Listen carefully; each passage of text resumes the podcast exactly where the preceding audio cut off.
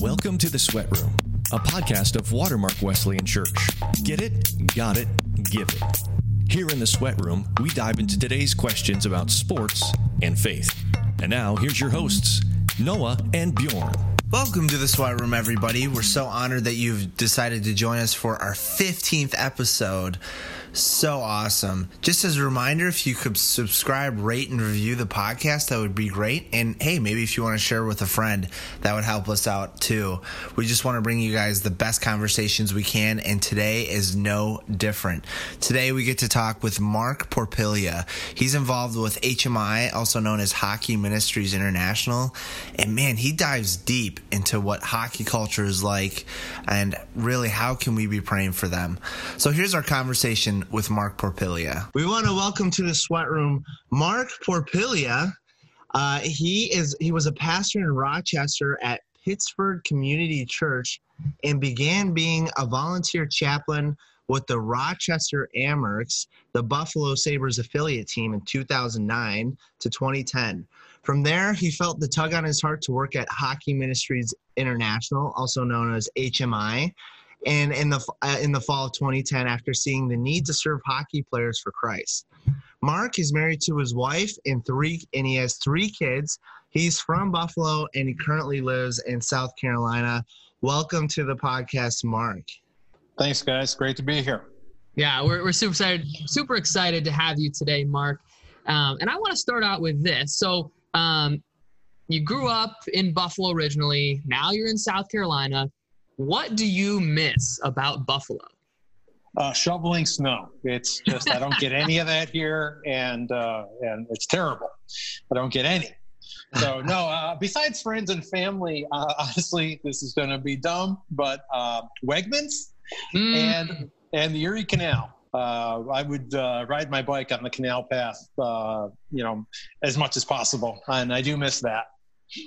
Oh, that's awesome. We do love Wegmans. That is something that I Wegmans is great. If I ever move away from Buffalo, I know that I'll be with you and missing Wegmans. Wegmans and Tim Hortons. That's the. Oh, it's, it's not even close. I mean, we've got some what people think are good grocery stores down here, and you know, you don't know what you don't know, and uh, and unfortunately, uh, Wegmans set the bar pretty high. So that is so true. So you are at HMI. I'd love for our listeners just to know what is HMI and what's the miss the, what's the mission of Hockey Ministries International.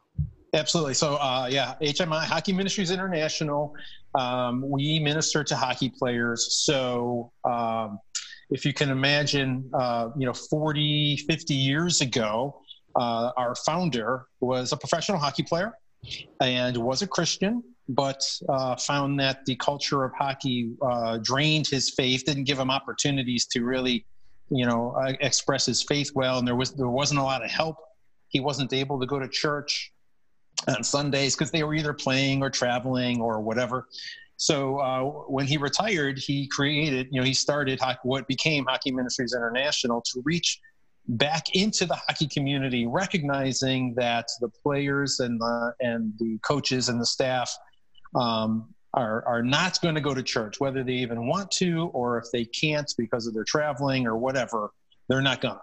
Yeah. And so uh, we were there. You know, the, he started HMI to minister to the players who wanted to grow in their faith, and then, of course, from there also to evangelize those who did not have any faith because uh, there's not a lot of faith in in the hockey community. So um, from every level, from from youth all the way up to the highest levels of the NHL, and uh, and across the globe, we uh, go into the arenas uh, with the gospel of Christ and try to uh, evangelize and disciple the the players, the staff, and administration that are interested. And um, uh, we're not uh, we're not really embraced by the teams. Um, you know, we're sort of there as a as an extra. Um, as long as we play nice, mm. they'll sort of let us do our little religious thing. So it's not like we're their mascot. We're not giving pump up speeches before games. We're not uh, you know rallying the troops. Um, we're there on an off day and uh, just trying to take the opportunities to uh, to again to uh, have God's kingdom uh, grow into into this particularly dark world of, of hockey. Mm. And how did you end up at Hockey Ministries International, and, and why is that ministry something that you're passionate about specifically? Well, I grew up in Buffalo, uh, and uh, so I grew up a Sabres fan, and uh, I played hockey my, uh, you know, in my youth and uh, in through high school, and uh, you know, wasn't very good, but I was, I loved it, and so. When, and and know, where did you go to high school? I went to Hamburg, Hamburg, Hamburg. High, Shout out Hamburg, go dogs! Yeah, that's right, Hamburg High. Um, so uh, so yeah, so you know, and I played in the men's leagues afterwards, and it was just a hobby, but I but I love the sport and uh, and I got saved, and uh, you know, you know, fast forwarding, became a minister, and um, you know, still played occasionally, and as I could. Um, but anyways, then uh, through a, sort of a random set of occurrences, an acquaintance. Uh, got a random email from Hockey Ministries International, and uh, my acquaintance worked at the local seminary, and uh, so HMI just said, hey, you know, you work at the seminary. Do you know any guys who might want to be a chaplain to the Rochester Americans? So he knew I was a hockey playing pastor. And uh, so he just forwarded the email to me, and uh, that started us off. So I didn't know HMI existed, I didn't know what it was. Um, I couldn't believe that it did once I found out. and uh, as you said in the intro, then I, I I was able to uh, volunteer my time during the 09-10 season with the Amerks, and uh, but then from there felt the tug to, to um, resign my position at the church and go full time in the mission field into the hockey community. Mm. Mm. So you've been involved in the hockey community for a while. Um, and off air, we got to talk with you a lot uh, just about the hockey culture um, what do people not know about hockey culture and the spiritual climate in the NHL? Yeah, well, first let me compare it to, I guess, to what it is not. It's not the NFL. It's mm. not Major League Baseball. It's not the NBA. It did not uh, grow out of the American South.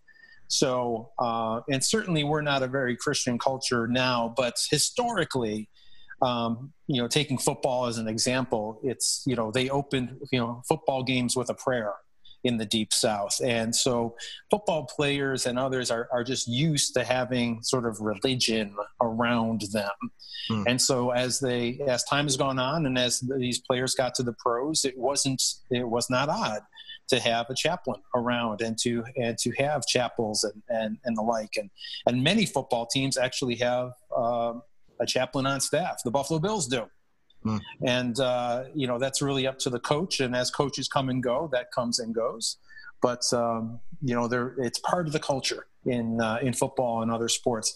Hockey's different. It didn't come out of the American South. I mean, it's, you know, born, born and raised in Canada, but uh, also in Europe. And so uh, neither one of those are, are Christian hotbeds. Uh, those uh, those people who are believers tend to not be very vocal about it. Uh, so it's not, uh, you know, it's just very latent. They're, they're, they might be strong believers, but they're not very evangelical in their mm-hmm. approach. So just hockey sort of grew up um, without religion involved, without Christ around. And so uh, it's very suspicious. It has been very suspicious of Christ. Uh, the idea that if you come to Christ, you're going to get soft, you're going to get weak, um, I know of a, of a player, uh, NHLer, uh, uh, I believe he was a first round draft choice, but he was a high round draft choice. Uh, eventually became captain of his team in later years. I mean, so a very you know well established uh, hockey player. Um, he actually got let go from his team, and the general manager publicly said it was because, in his words, he found religion. Wow. And and it's true. He mm. he came to Christ and uh, and is a strong believer to this day. But you know, back then they just said, no, you're you're you're a religious guy. That means you're going to be soft. You're going to be divided. And so there's just this suspicion that when you come to Christ, um, it's going to mess with you and you're not going to be sold out 100% to the team, to the sport. And unfortunately, there's actually some truth to it. Because as someone comes to Christ, and if they come to Christ legitimately, then some of their old idols start to fall away. Mm. But if you've been playing for one of these idols all your life, fame and fortune and prestige or whatever it was, sure, And now that starts to dwindle. Well, but if something doesn't take its place, there is a little bit of a void. Like, wait a second, I was, you know, I was, you know, some guy might say, man, I was just playing to just sleep with every girl possible. Well, now I've come to Christ and I recognize that's not the path, so I'm not going to do that. But why am I playing? Mm. Or I was just playing for my glory, and I realize now that it's not about my glory; it's about Christ's glory. But all my all my motivation beforehand was for my glory. So how do I play for Christ's glory? And so there often is this little void. You know, it might be a month, it might be a full season, but there's that time when maybe the fire is gone a little bit until they redirect and find a new, you know, a new passion. So, so anyways, hockey has been very, very suspicious, very, uh, uh you know, straight armed. Uh, you know, stay away um, because uh, to, to hockey, um, hockey is God. Mm. And you're here to play, you're here to produce. And if you can't produce, there's, you know, 10,000 other people who will take your place. And so uh, you just better. Mm.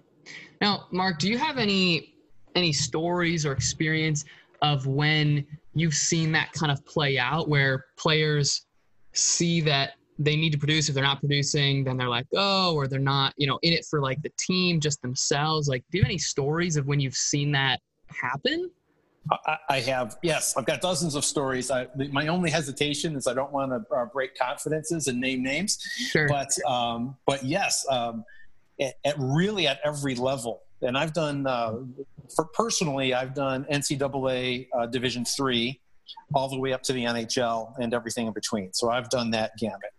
And at every level, when I've seen when players have really got a hold of Christ, or maybe I should say Christ has really got a hold of them, mm.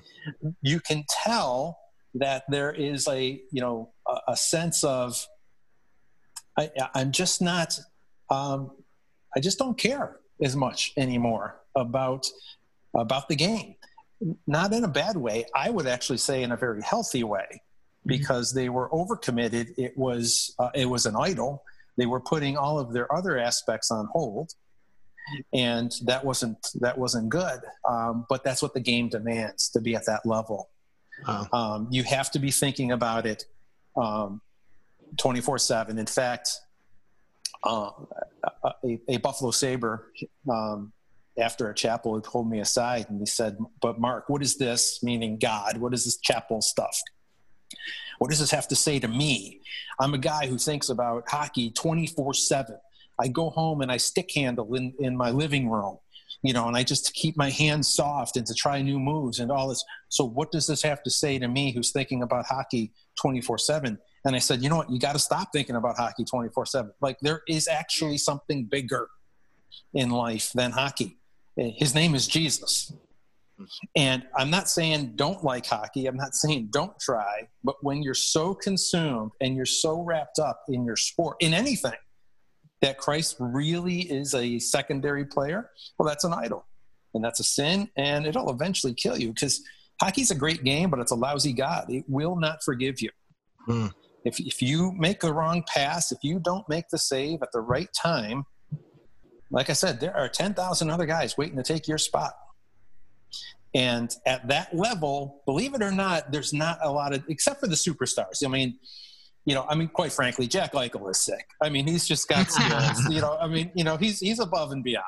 Yeah. You know, and uh, and Connor McDavid and Sidney Crosby and Alex Ovechkin and you know, okay, you got the superstars, but okay, there's one per team. Now you take the other 22 guys on the team, and they're all pretty close in skill. And then you go down to the American League. Quite frankly, they're pretty close. Mm. You know, it's like uh, I always describe it. I've never been to Harvard, but they say it's a smart place. And so I can imagine, you know, going to Harvard and being the valedictorian of your of your high school. Yeah, everyone was. Yeah. Everyone at Harvard was the valedictorian. True. So you're like you're a genius among geniuses, and so now you're getting the 97 on the test, and you're the dummy. Hmm.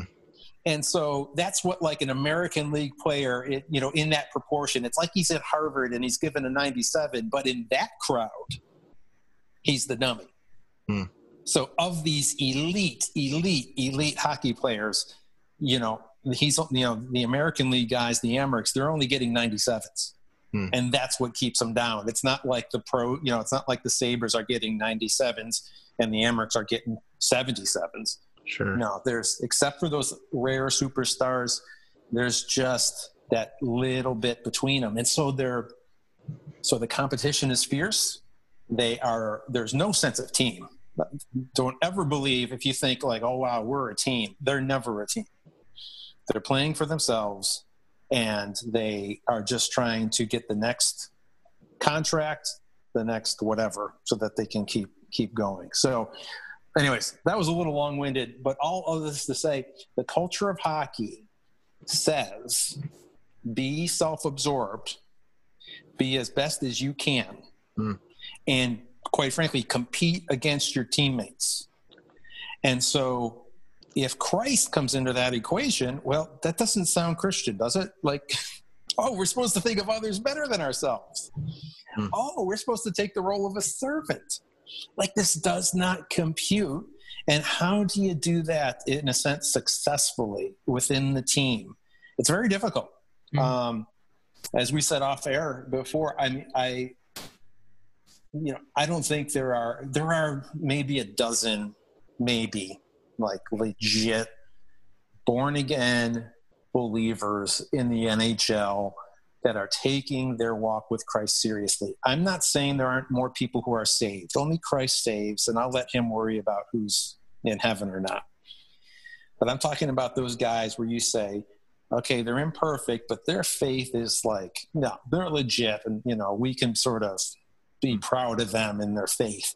There's very few. I was on a uh, a conference call yesterday, and we were trying to increase the ministry. And uh, one of the ideas was to have uh, some players, you know, sort of step up. Wouldn't it be great if this guy stepped up and led the charge ministry wise? And yeah, we were all like, yeah, it'd be great. He's not gonna Hmm. because because they're absolutely consumed with their career. They're encouraged to be absolutely consumed with their career. Quite frankly, they probably have to to be at that level. To be, you know, an outspoken Christian and an elite player, it's very difficult to do. And I- I know when we were talking off air, uh, a story that you mentioned to us was just even something as simple as, you know, the movie The Avengers and David and Goliath. Like they're not aware of certain things. I, I'd love for our listeners just to hear a little of that, of that, of that, those stories. Yeah, absolutely. Um, so the the Avengers, well, uh, it's really the same story, but they're just two different analogies. So I was using I was using the Avengers as a, a as an example. I was just like, you know, guys, it was like it was like when this happened in the Avengers, and they all looked at me like, you know, like they don't know what I'm talking about. Hmm. No, no, you know, you know, the movie you've seen, you know, the the Marvel movies, you know, just like, yeah, you've seen that, you know, and like they hadn't Hmm. and you know this is a group of of you know young to mid 20 young men who haven't seen the marvel movies now you know i don't care if you have or not but i think if you're a 23 year old man you've probably seen a few of them Sure. and that and the fact that they hadn't well why hadn't they? Because they're one dimensional Hmm. and so they just they don't go see marvel movies and they don't learn to play the guitar and they don't you know continue their education or whatever often. Because like the guy i was telling you that that that former Sabre who just said you know what about me? Like they're absolutely consumed with one thing Hmm. they know hockey and they're very good at it but at that level the you know the difference between starting and and being sent down is you know it could be the difference between do you shoot the puck with your left you know left or do you shoot right it could be that difference Hmm. Wow. um, and so it's just it's very competitive they're very insecure because of that once again uh, if you ever meet some of these elite players and you think wow what a put together guy i can almost guarantee you they're not I can almost guarantee you that they're uh, very insecure and very afraid. I'm not saying they're bad people. Sure. I'm just saying uh, the culture is just one that it thrives on fear. We don't want anybody to be comfortable here because we want everybody, in a sense, to play like it's their last game because it just might be. Mm. And management will often, yeah. Oh, it's terrible. I had an Amerk. Uh, so you know, in the in the hierarchy, it goes you know Sabres and then Amerks, and then it goes down to the ECHL. And um, at the time, it was Elmira, and he was between Elmira and Rochester, so he was on that bubble. He was one of the you know bottom guys, if you will, in in Rochester, but he was one of the top guys in Elmira, and so he would ride that bubble. And some sometimes he'd play up in Roch, sometimes he'd play down in Elmira. And he said to me about playing in Rochester, he said, "I have to be at my best every minute just to stay here." Wow. and yeah that, that's a horrible way to live when you can't make you're gonna make a mistake. But when you feel like you're walking on eggshells and if you make one mistake you're going to get sent down which not only is that one step away from your ultimate goal of um, of the nhl but uh, the money is different. Hmm. and so and there's just you know every little thing is just sort of ultra scrutinized. It is it's a, it's a terrible way to live. So the other one you brought up uh, david and goliath yeah so i was going to do a chapel and uh, you know same idea as the marvel movies but i just said all right guys we're going to talk today we're going to talk about david and goliath. And they all just looked at me with blank expressions. And i said david and goliath. Eh, nothing. I said you don't know david and goliath? And they know they shook their head. I said wait a second. When I say David and Goliath, you don't immediately think of a big guy and a little guy? Wow. No. And, you know, I mean, that struck me like David and Goliath is cultural. I mean, it is, it's biblical, Yeah. but, you know, it's along the lines of the Cinderella story, you know, Mm. and uh, you know it's it's a David and Goliath story. It's the little guy taking on the, the you know the giants. It's whoever. You- You don't, you don't even know what I'm talking about. Hmm. Um, and so like they don't they don't know all often. I don't want to bunch them all together, but I, I feel comfortable doing that. That as a as a group, they're overly focused on the game of hockey, not focused on anything else. Which who cares about Marvel? But now they don't know the Lord Jesus Christ. Hmm. And uh, so that's David and Goliath. One more. This is absolutely true story. Last Easter, so like a year and a, and a few months ago, uh, it was the week before Easter, and uh, we were having a chapel. And I said, "All right, guys, um, this Sunday. What's Sunday?" Well, they said with confidence, Easter. That's right, it's Easter. What do we celebrate at Easter? Again, crickets. Wow. And then one player sheepishly just said, very like tentatively, like, resurrection? Hmm. I said, that's right. Jesus died on Friday. We call that Good Friday. He died on the cross. And then on Sunday, he resurrected. He rose again from the dead for real. He like became alive. And so that's what we celebrate on Easter. Now, besides that being a really interesting trick, what's the significance of that? No clue. Hmm. And these are people, these are players that are that would consider themselves Christian, that would consider themselves religious, you know, in their culture, they are they're the you know, they're the altar boys. And they don't even know, forget belief. They don't actually even know what Easter means. They don't know David and Goliath. They don't know the Marvel movies. They don't know. And so we go to them to try to tell them of this God that they know so little about. Um, and, you know, to tell them that God, you know, Jesus died for their sins is absolutely irrelevant to them.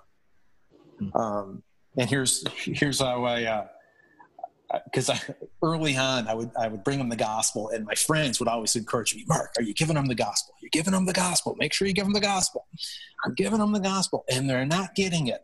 And here's what dawned on me: when I say Jesus died for your sins, here's what they're hearing: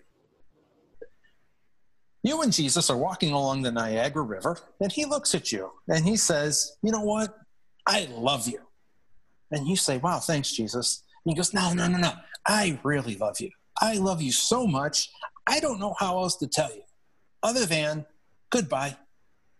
And he jumps into the Niagara River and he goes over the falls and he dies. Hmm. That's what they heard. Jesus died for my sins. That's weird. Why'd he do that? Yeah. Seems sort of seems sort of stupid, actually. And we're supposed to honor that. So then I started relaying it this way. You and Jesus are walking along the Niagara River, and you fall in. Hmm. And you're about to go over the falls, but then Jesus jumps in after you, saves you from dying, but in the process, he goes over the falls and he dies. He died saving you. Oh, that's a different story. And so to say even Jesus died for your sins is absolutely meaningless to them. It doesn't make any sense. So the challenge is to say, no, no, no. You were you were drowning. you were dying. You you may not know this, and I tell this this all the time. You may not know this. You may not even believe me at the moment. But tuck it in your back pocket and remember that this idiot called Marc told you this one time. You are dying. You're drowning and you're about to go over the falls. But Jesus loves you so much that he dove into your mess to save you from dying, from eternal death. We call it hell. And in the process, though, he died and he took your place. I want you to know that. Because, like I said, they don't know what David and Goliath means. They don't know what Easter even means they don't even know what the words Jesus died for your sins means. Mm. And so that's the, also the joy. When I sat around that, I mean, I, I had uh, seven teams last year. And so I do the same, you know, the same chapel each week for each team. But in this one particular time, the, the team actually, we met at a Panera bread. and so we're sitting around, we're sitting around in the middle of Panera and I'm telling this group of young hockey players the gospel that have never heard it for real. I mean, it was uh, it, for me. I don't know. It might have been boring for them, but for me, it was absolutely electric. Like this is why you get in the ministry. Like I am legit in the middle of Panera. So who else here? Who who else can hear me? Hmm. I am praising the Lord Jesus for his death and his resurrection to a group of people who have never, ever heard it. And so that's the electricity. That's why we go. That's why we do what we do and we put up with what we put up with. Um, but the challenge is you can't start sort of halfway there because because they don't know a darn thing. Sure.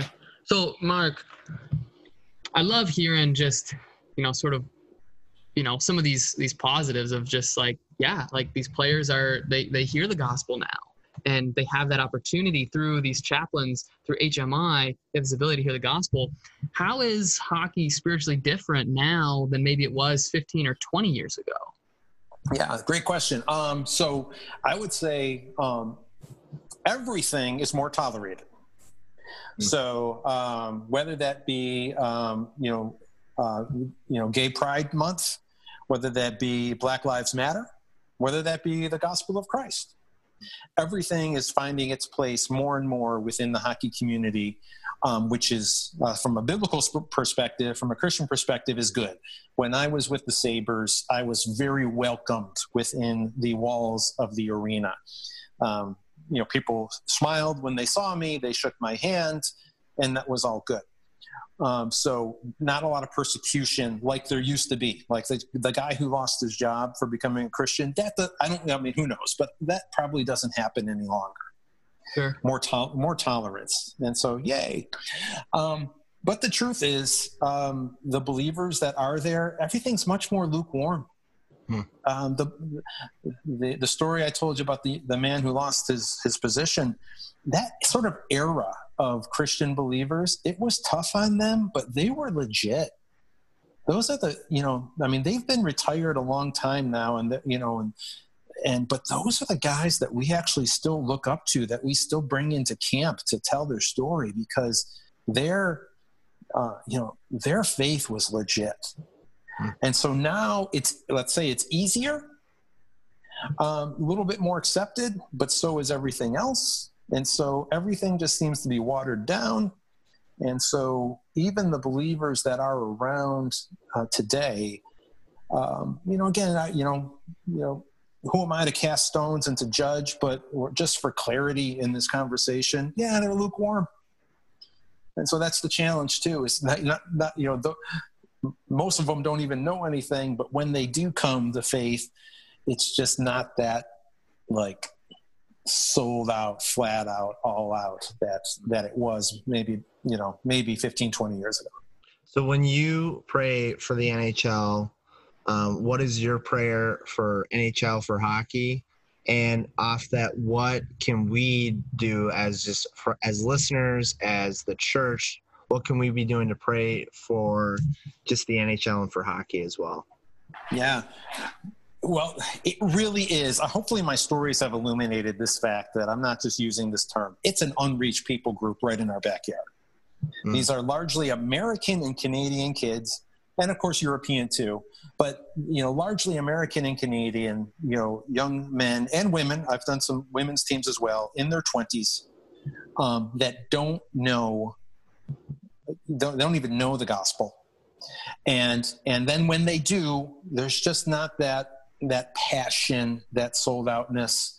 Um, that I would like to see. So, what do I pray? I pray, and uh, you know, with you and all of your listeners, uh, I don't know what you think about Tim Tebow. He's, you know, I want to be Tim Tebow when I grow up, you know, uh, you know, so, uh, but there's just not a lot of Tim Tebows in hockey. There aren't a lot of Tony Dungys. There's not those guys where you say, no, you know, in the moment while they're active, they're, they're living for Christ.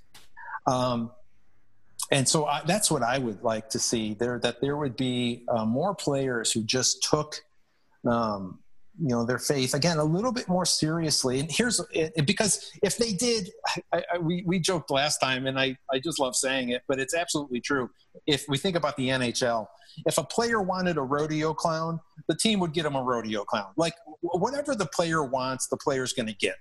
That's just bottom line. So um, now the down, the other side to that coin is, well, you'd better produce. Like, yeah, we'll get you the rodeo clown, but I want a hat trick tomorrow. Like, like there is a there's a give and take here. But if if a player wanted uh, chapel presence, you know, if they wanted a chaplain around, the t- largely the team wouldn't stop him. If he stood up and said to his teammates, "Hey guys, why don't we come to my house on a Tuesday night?" And have a Bible study. You know, I mean, that would that's that's available, but we don't have those guys that are going to do it. So my prayer is that there would be hockey players that while they're in the game, not afterwards, that they would take their faith seriously and push for chapel or just say, "Hey, we'll you know let's let's meet off ice. We, fine, management doesn't want us to meet at the arena. No worries. Mm. We'll meet somewhere else. We'll meet at Panera. Let's do that. Um, so that's what I pray for. And then, so how can uh, you or anyone else get involved? Um, well, certainly to recognize that there's, you know, Hockey Ministries International is the world's leader in ministry to the hockey community. And we are barely scratching the surface. Wow. I mean, I'm just just to say that you know, you know, and this is not putting down anybody else, but we focus on hockey. So all we do is hockey. We've got the best resume for hockey ministry in the world, and we're we're doing nothing. There's so much hockey out there. If you think of just Western New York, think of all the hockey that's out there.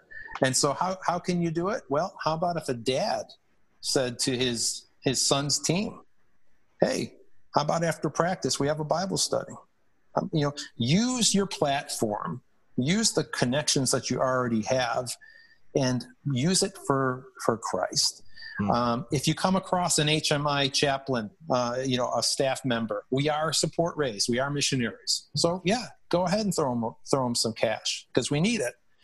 Um, you know, maybe reach out to the local team and see if the, you can host a dinner for them. Mm. Um, whatever. I mean, there's really the the thing is is endless. It's just to say, but it will cost you. It'll cost you some time. It'll cost you some money. It'll cost you some effort. It might cost you a little bit of uh, criticism if you're going to be that parent that says, "Hey, let's you know, hey, we've got the we've got the tournament this weekend, and which includes Sunday." But between game four and five, we've got an hour and a half. Mm. How about if we had a church service? And then, well, you're no, maybe the parent doesn't feel qualified. Well, they go onto the HMI app or website and they download one of our YouTube videos. And now you've got a 10 minute message that you can, you know, preview yourself, have a few questions and answers or whatever ready, and you can just do it. But just take the opportunity to to uh, use what you're already in I always say hockey players and hockey families. I'm going to say this: all every hockey family I've ever met is a fantastic disciple. Mm. Wrong God, because every hockey player I've ever met has given up a lot, especially at the elite levels. At the at the like at the pro level, these boys, even though they're getting paid, they have given up a lot for their sport. They are fantastic disciples. If we had people in the church that were as devoted to Christ as these hockey players are devoted to hockey, I mean, yeah, we would storm the gates of hell. Mm. but they are great disciples, wrong God. Mm. And so, and I, I tell this them, I've told this them hundreds of times, that exact line. Say, guys, I'm not asking you, and Christ is not asking you to do anything that you haven't already done. Because you've already sold your soul. Mm. He's just asking you to, in a sense, give it to him. Mm. You've already bowed, bowed your knee to a master. Give it to him. You've already given up your spare time and opportunities. You know, I mean, everyone in Canada, they, they forget, they don't go to, to college so they can go to major junior because that's the best way to get to the NHL. And then they get to the, then they get to the pros and they do or don't make it to the NHL and now they don't have a, you know, a, college career to fall back on. They, they've only done hockey their entire life. They don't even know the Marvel movies. I mean, that is sold out. yeah. Right. Wrong guy. Mm. Wow. So HMI tries to tell them about the God who really loves them. And uh, and in fact, do you got time or am I running over? You're good. Yeah. All right. You're good. So I was at uh, I was at a game and uh, there was a player who came to chapel um, but he wasn't at the game. He wasn't on the ice and he wasn't in the stands, and I heard nothing about him being scratched. So I texted him. I said, "Hey, man, you like you around or whatever?" He's, he texted back and said, uh, "We got to talk." So the next day we met for lunch, and um, he had just received his ninth concussion. Oh. And he uh, he, he uh, got word like probably he's done. Mm. Like you think, but but he's uh, you know I forget exactly. He's 19, 20 years old. He's you know he's he's on the verge of he hasn't made it yet, but he's on the verge. He's in the system, and and now he's gonna he's gonna be done. And so very very dark day, you know days as he's recognizing not, not only does he is he concussed but he's recognizing i am done hmm. oh his girlfriend broke up with him and he has to call home and tell his parents i'm done hmm. so when he calls his parents and says you know this is, I, i'm probably done his dad says what every dad would say no. His dad does not say, I love you, son. It's okay. Come home. I just care about you. He says, You effing coward. Mm. You effing a. I thought you were tough. Wow. Get, get back in there. I'll, I'll come down there. I'll take your place. I'll show him what tough looks like. Mm. I thought, you know, I thought you were a man. I thought you were this. You're an effing coward. This is from his dad. Wow. So as I'm talking to this player, and I'm already tearing up, he's telling me this. and uh, this guy's huge. This this player's huge. I mean, he he got the concussions because he's a fighter. Mm. I mean, he's, and he's in the he's in the he's a physical specimen. And he's telling me this, and I said, um, you know, I just want you to know. And he said, I said, you can hit me if you want. And this is why I bring up how big he is. I said, you can hit me, but your dad's an a hole. he said, I know. And I said, let me tell you about another father mm. who doesn't care if you're a hockey player in the best way, who loves you no matter how you perform, no matter how far you get. If this is the last, that's the last hockey game you ever played, he loves you. Mm. And I got to tell him about God the Father. I got to tell him about Jesus Christ. He never, ever heard it. And you could see him like he was interested and he's sort of like, he's receiving it and then the ghosts would come back. No, no, no, I, I failed, man. I'm a loser. I'm a this. I'm a that. I'd say no, and I tell him about Christ, and you could see himself like opening up to it, and then the ghosts would come in and be like, no, no, no, I just you know I can't. So all right, so we ended we ended the uh, the conversation, and a couple days later, late at night, I get a phone call, and it's him, mm. and I'm like, oh boy, this can't be good. He says, Marc, would you baptize me? Wow. I said, um, um, well, sure. Um, but like, let's meet again because let's talk about this. All right. So we're going to have, we're going to have lunch the next day. And I hung up and I told my wife, I said, he, he, wants to be baptized. And she's like, is he saved? I said, I don't even know. Like, this is like, we never talked about baptism. And when, when we left last time, he wasn't like, he had never heard. So I, I meet with him for lunch, and um, I mean, yeah, a baby, baby Christian. Um, I mean, like I, I think about the t- was it three thousand who got saved at Pentecost. Like I don't think they had every piece of the puzzle organized yet. You know what I'm saying? Like I think they probably had to figure some things out. And and and this player had to figure some things out. He didn't know everything, but here's what he knew. This this God that I told him about he wants them, mm. and he wants more of them. That's what he knew. Mm. And so, like a week later, I got to baptize him into the family. Wow! Praise God. And yeah, it was it was just awesome. But you know, here's that's the electricity. That's why we go. Yeah. Is because I, I often joke that uh, you know I've been ignored by some of the greatest hockey players in the world as I stand in that back hallway and they pass by me as if I'm not even there. They just they absolutely ignore me, and you know most of our life is actually standing in a back hallway being ignored. Truthfully, mm. um, but for those moments when this kid had no clue that there was another type of father out there mm. that there was a God who cared for him so much that he would send his son to die. And, and I got to be the guy to tell him mm. And then walk him across the threshold. That's, that's gold. Mm. That is powerful.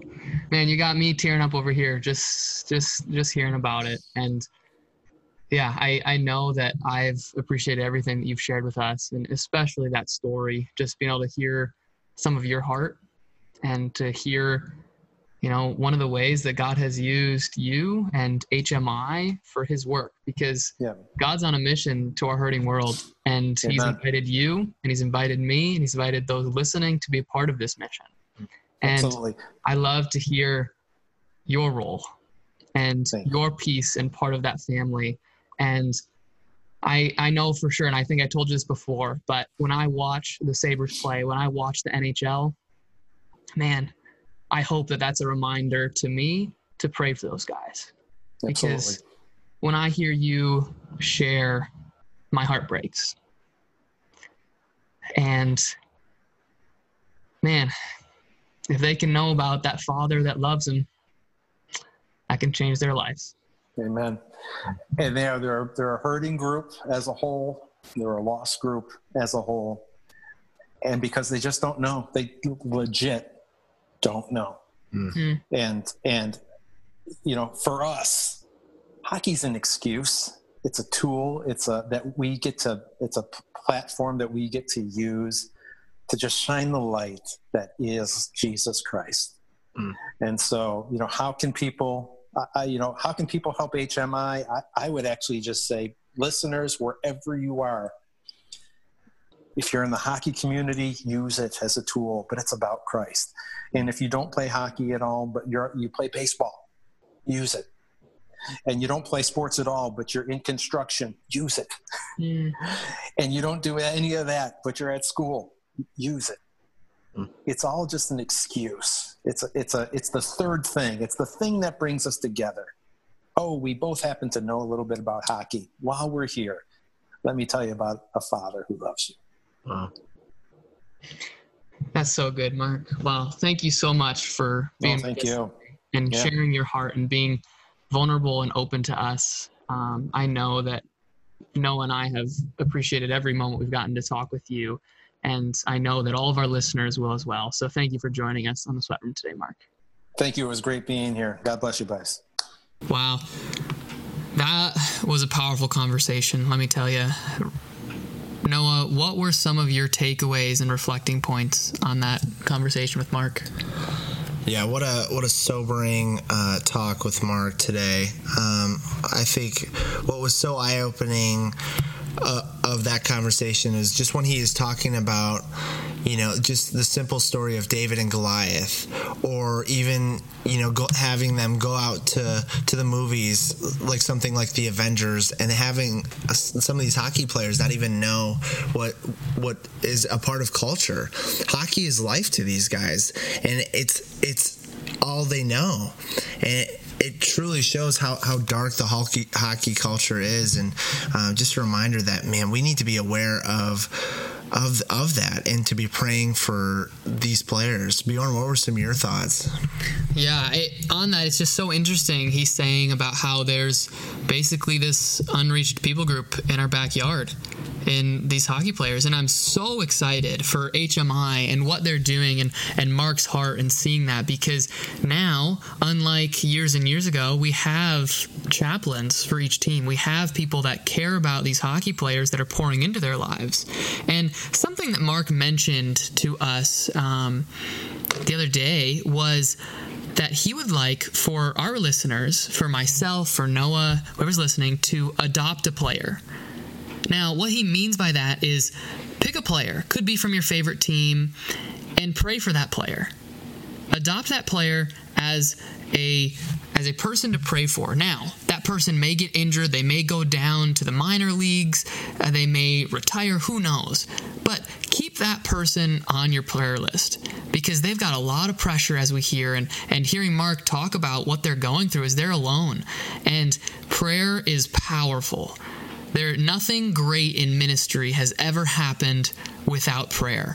And so that's where we want to start. And that's where we can join Marc and what they have going on at HMI is by praying for these players and praying for the chaplains. And I loved how he finished too, of just that if it's just that one player that he got to baptize, you know, it, it, was worth it. He got to have that conversation. There was, you know, there's still hope. And as as hard of a conversation as that was, there's still always hope. And I love that how we finished that. Yeah, always hope. There's always hope for a brighter future.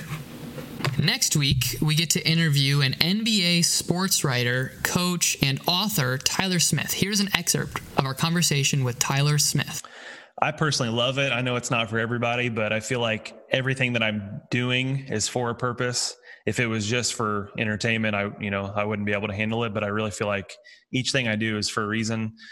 Uh, I also think way back to college, I really learned how to uh, plan, prioritize, because I was involved in a lot in college, uh, playing a couple sports and in that Christian concert promotions company and uh, had a long distance girlfriend and I was had a weekend ministry two hours away. I mean, all this stuff. I learned how to look at you know each week in advance, make sure I'm getting the things done that I need to get done, prioritizing what's most important. And remember, in the sweat room, we get it, got it, give it.